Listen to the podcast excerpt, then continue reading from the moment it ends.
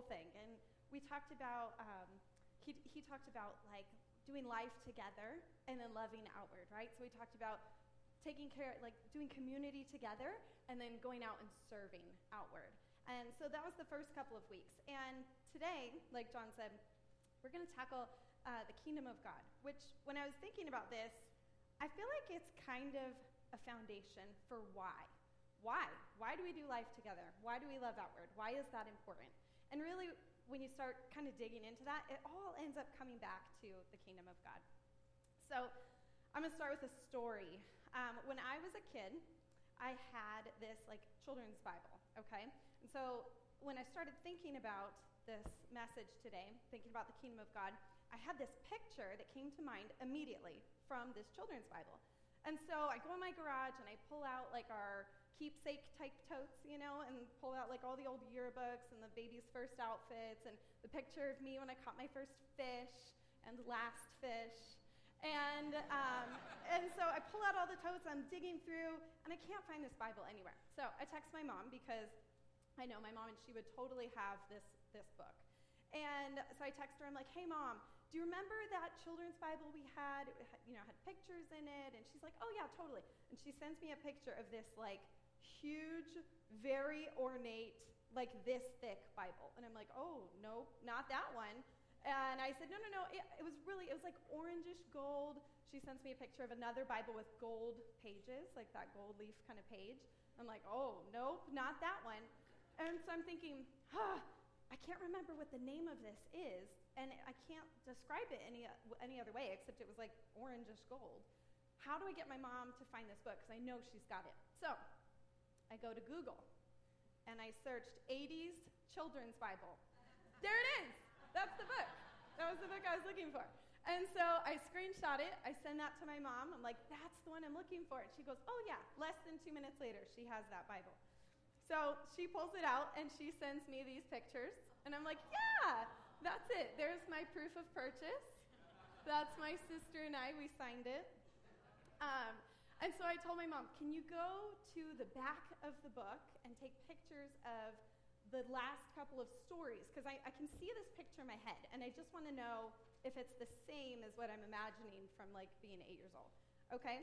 And so she sends me one picture, it's not the one I'm looking for, so I'm like, mm, maybe the story before. So she goes back and she sends me another picture. She sends me these next two. And this is exactly what I was picturing in my head. It was like a blend of these two pictures of like this perfect world, you know, nature and animals are just hanging out with children and beautiful whatever, right? And then like Jesus riding in on this horse and this crown and just this glorious thing. And honestly, for most of my life, whenever I thought of the kingdom of God, I pictured this. I pictured some version of this. And um, to be honest, it seemed kind of out of touch It seemed out of reach. It was something that was um, far away, like another place, far from now, another time, and it was, I dare I say, a little irrelevant. It felt a little irrelevant to me for most of my life. Now, it's possible that I'm the only one who thought about this or experienced this, I guess. But I don't think so. I think that there are probably more people who have thought about the kingdom of God and just kind of thought about like this far off land that we'll go to someday when we all die and go to heaven, right? Or maybe there's people who haven't really thought about it at all. The kingdom of God. I don't know. You live in America. There's no kingdom. There's no king. I don't, I don't know. I'm just going to dismiss that, right? Or maybe, um, maybe, maybe you're a new Christian, right? And you're like, I'm still just trying to figure out like where the books are in the Bible. I have no idea what you're talking about with the kingdom of God. Or maybe you haven't even settled in on being a Christian. You're like, I'm still trying to figure out if this is all just a crock. And so, no, I'm not thinking about the kingdom of God. I think there's room, I think there's a lot of people who have gone through a lot of their life, like me, just kind of unclear and unsure. And you guys, for me, this lasted well into my adult years, okay? That was what I was picturing, well into my adult years. Um, the churches that I'd gone through, gone to for most of my life, I don't remember a huge emphasis on the kingdom of God. I don't remember sitting through a message on the kingdom of God. I don't remember going to a Bible study on the kingdom of God. Um, it totally could have happened and I was passing notes. That's possible. Uh, but I don't remember it. I don't remember it being something that was very impactful to me. And then I started going to the vineyard. Okay? And it's everywhere. Okay? We sing about the kingdom of God. There's constantly talking about the kingdom of God. People pray, like, the kingdom is coming and let it break in. And it was everywhere. And if you've been in a vineyard church for a long time, you know what I mean. The kingdom of God is a phrase that is used a lot.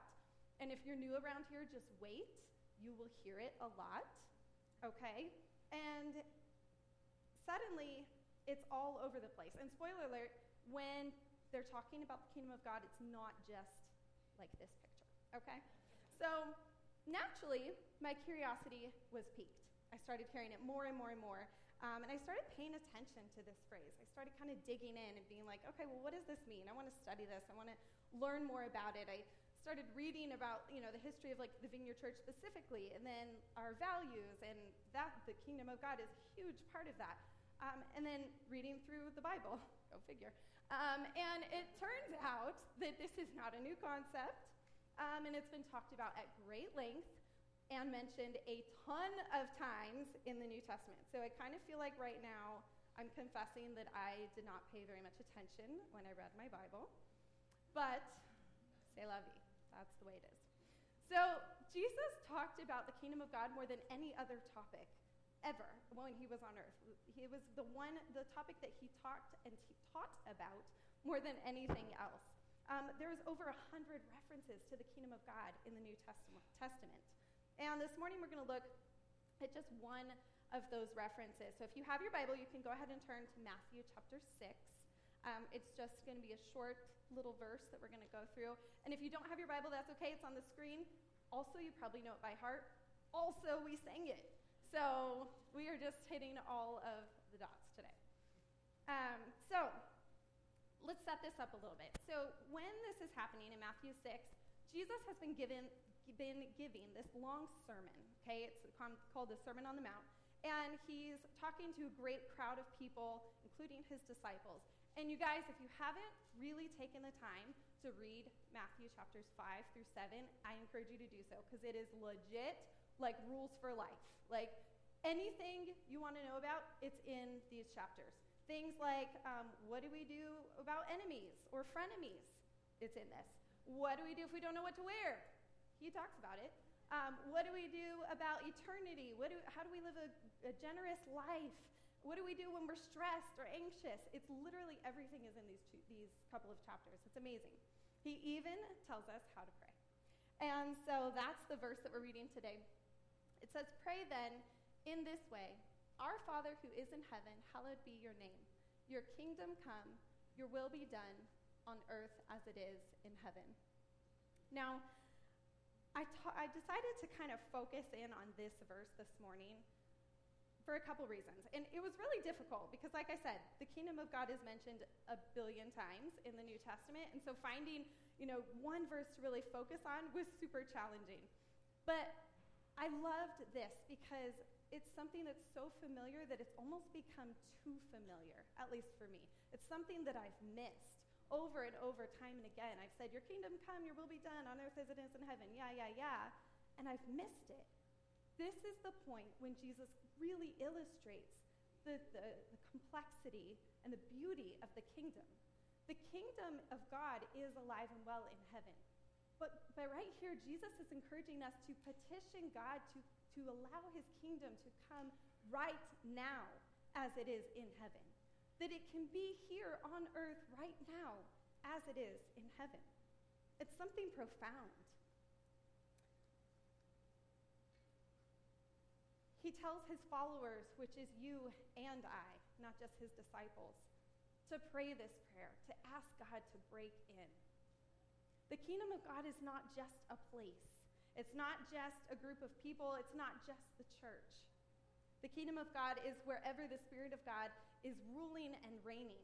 So the Spirit of God is ruling and reigning in heaven, but it is also ruling and reigning here. It's ruling and reigning in our lives when we choose to take up that cross and to follow God. It's something that we look forward to, yes, in eternity, but also something that we can experience right now.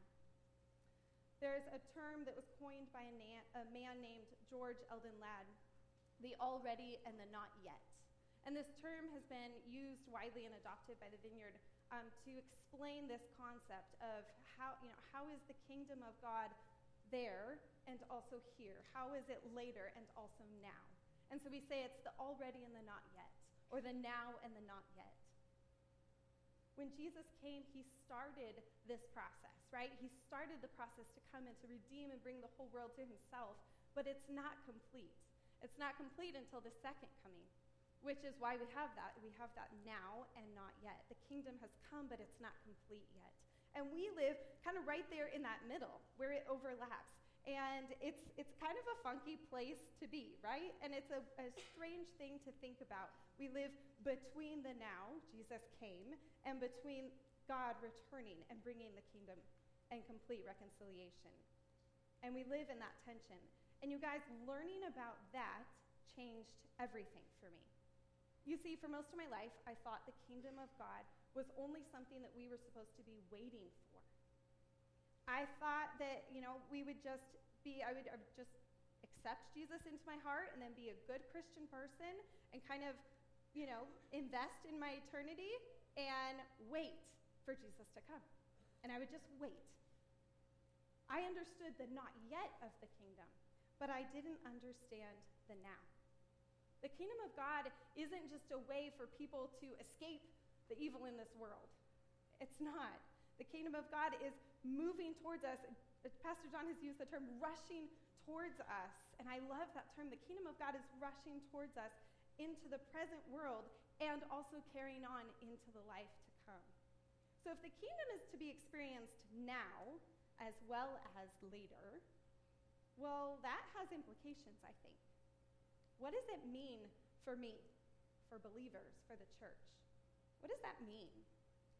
First of all, I think it's really important for us to examine our own lives and to see if we're truly allowing God to rule over every part of our lives. And this is a hard question. This is a personal question. Um, this is something that you really have to take to God and pray and ask Him to, to search your heart and say, okay, which areas of my life am I holding on to so tight? Which areas do I need that control over and I won't let go and I won't let you in?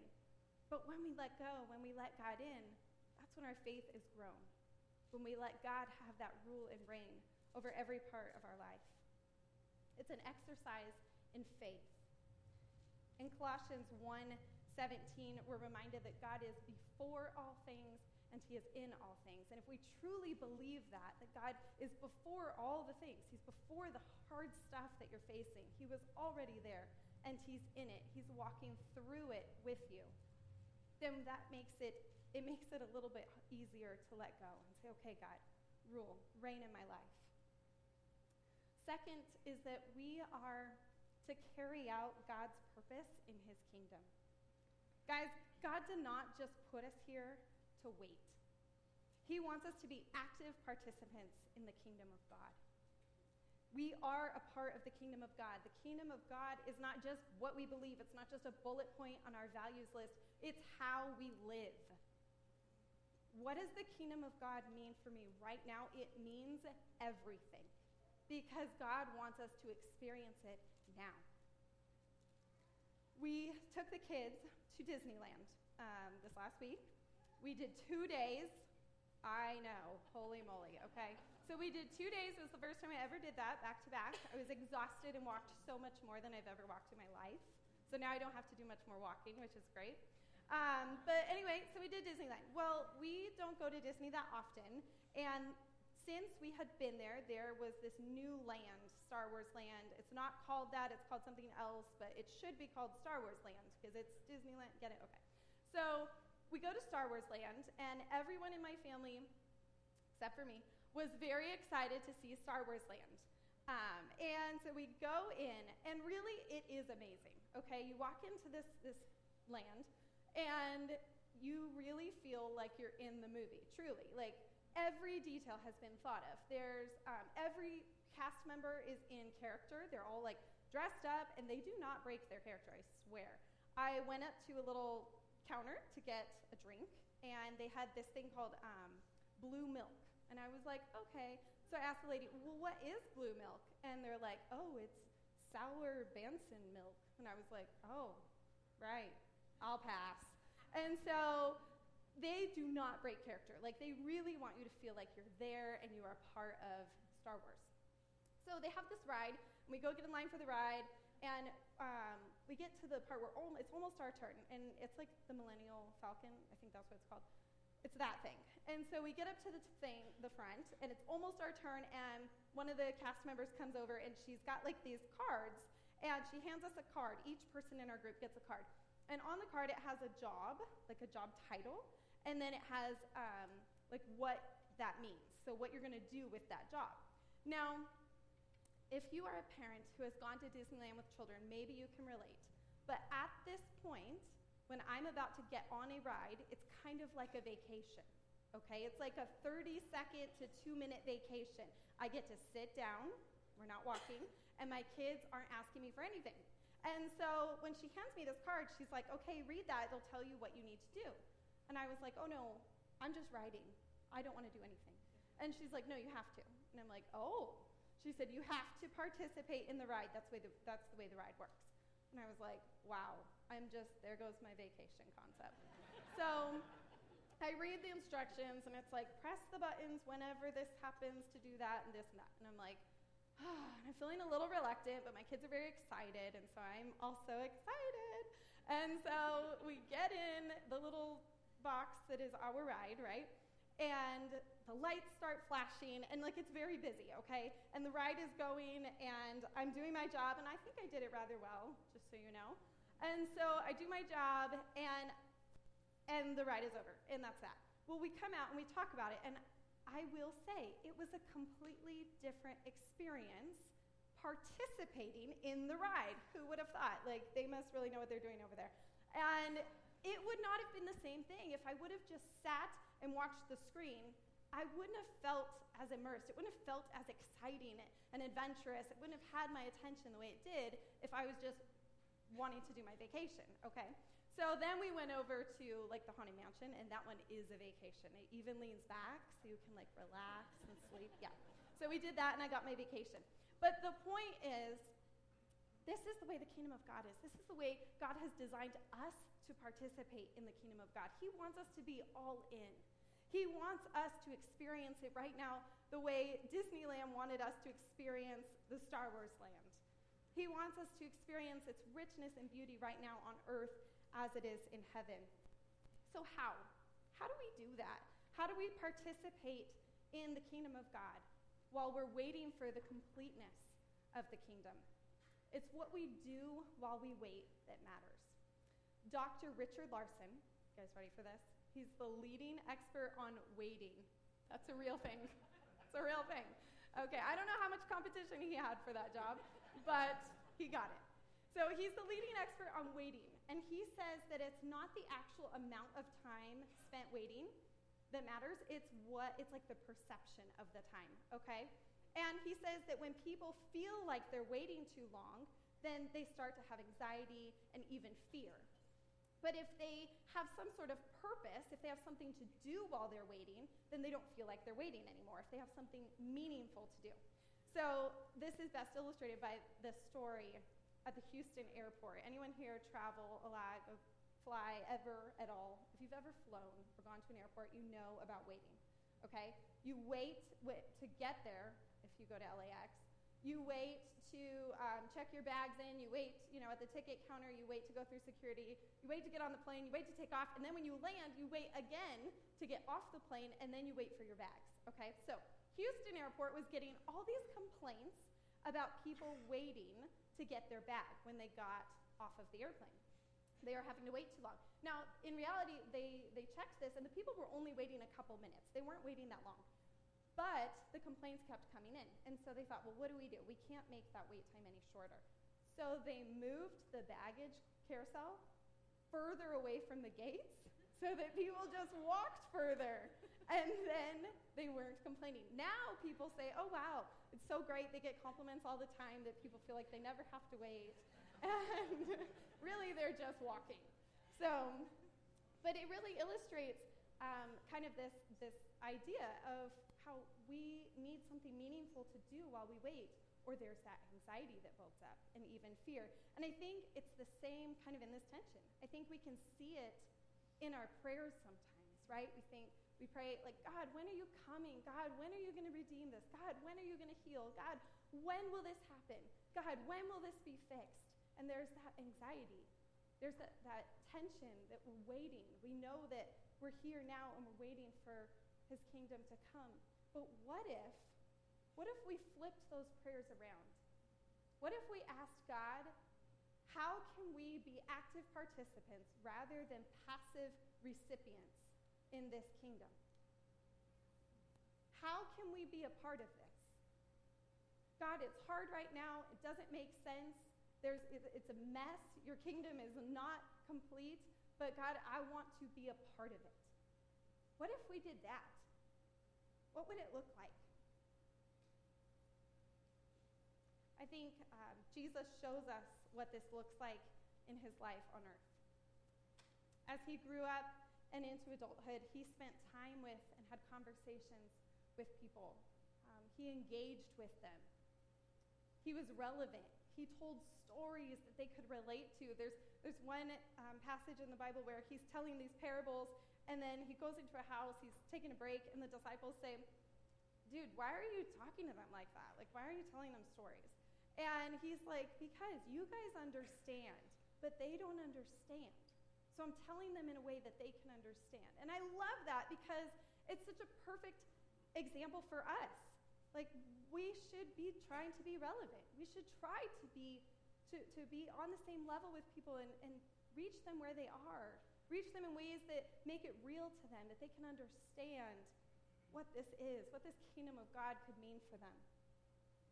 Jesus made friends and he nurtured relationships. He was called a friend of sinners. He took time to truly know people. And through those relationships, he built community that was safe, that people were drawn to because they knew that he wouldn't judge them. He discipled people, and lives were transformed. He not only told them about the kingdom of God, but he showed them and he shared it with them. He invited them into that experience. Jesus came to bring the kingdom of God to earth, to a broken humanity. The humanity that was looking for hope and healing, and we still are. We really are. We're still looking for that hope and healing, but we have the answer. Jesus showed people the kingdom of God. What if we can be used to help those around us experience the kingdom of God? I'm not talking about just telling them about it. I'm talking about living it and inviting them to experience it with us. Friends, people come to faith when they experience the kingdom of God, when they can feel it. We lived in Colorado for a while, and while we were there, I made a list, a bucket list, you could say, of all the different places that I wanted to make sure that we saw um, and all of that. And one of the places was Pikes Peak, which is this huge mountain. It's over 14,000 feet in elevation. It's huge. And Colorado Springs, which is where we live, sits right at the base of this mountain.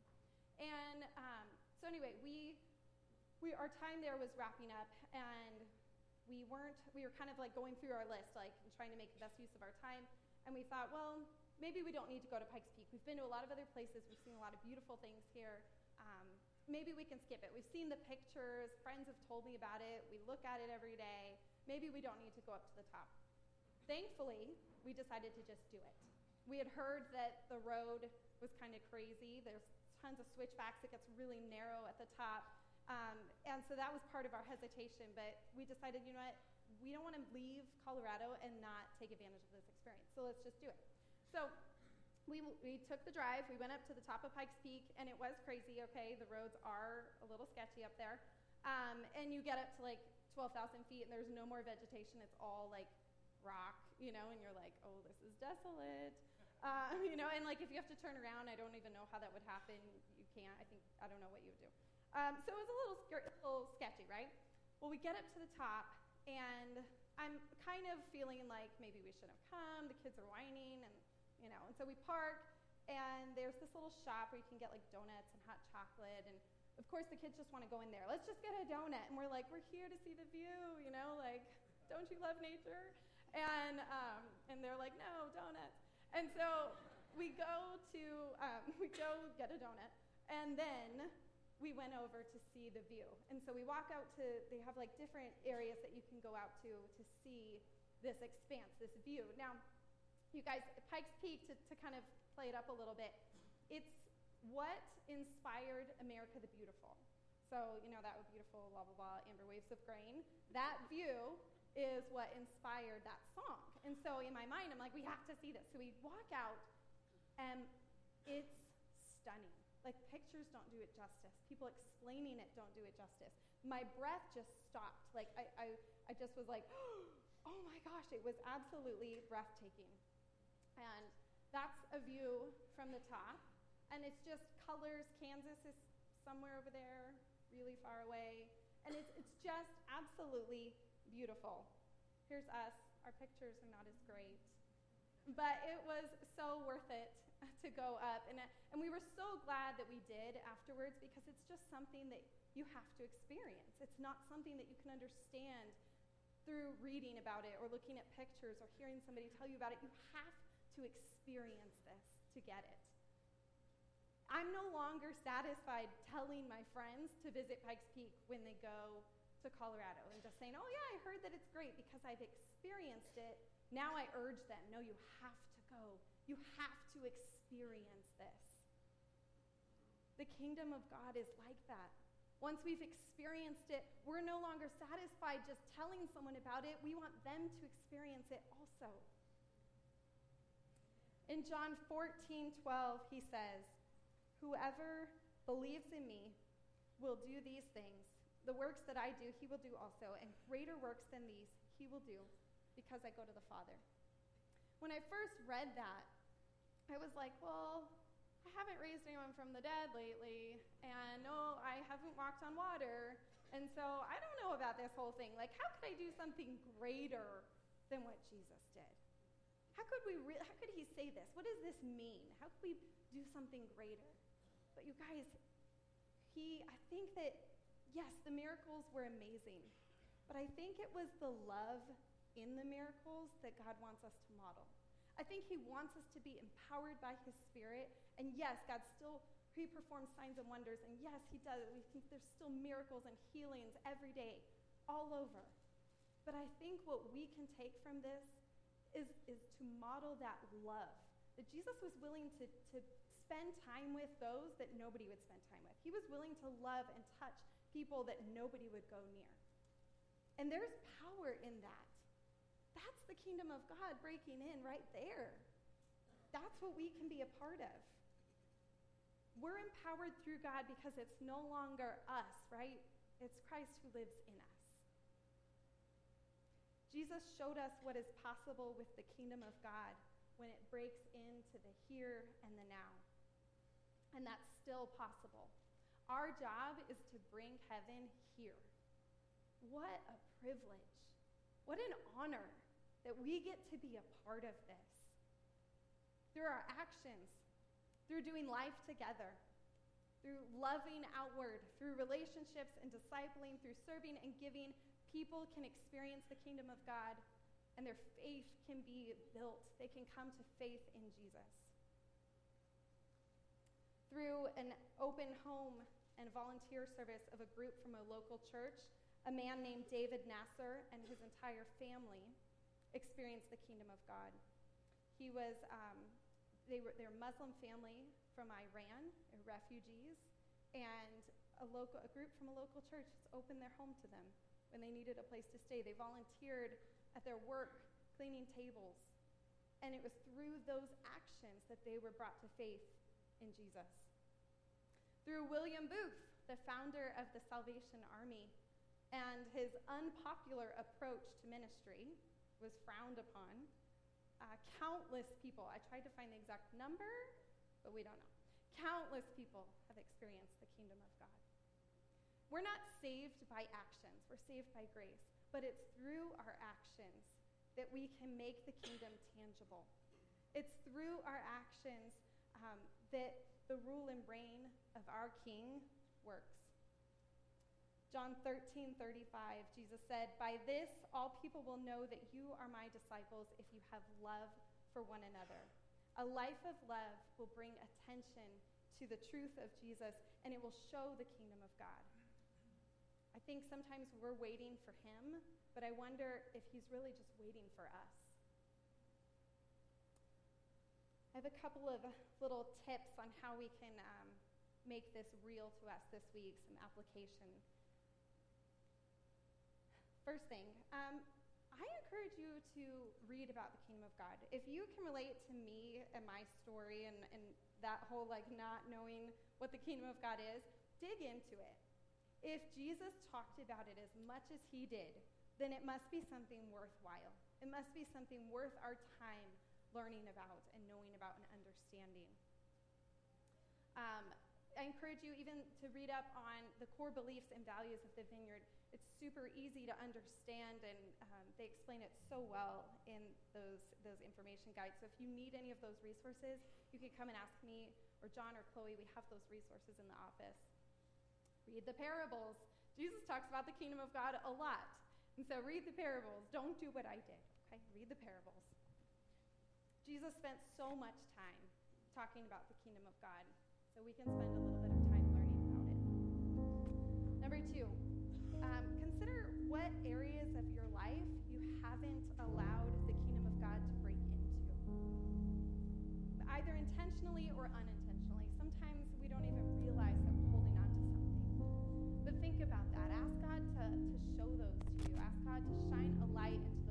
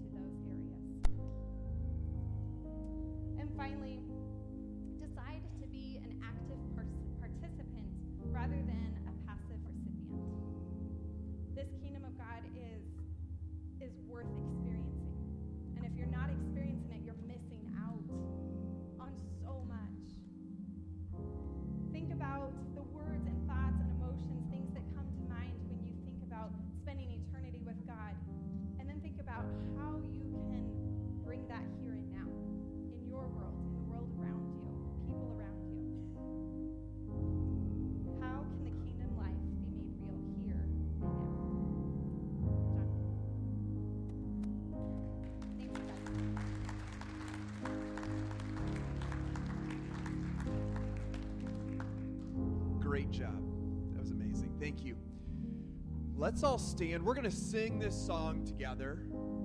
And as we sing this song together, I want to encourage you to process what is the Spirit of God saying to me today? What does this mean for me?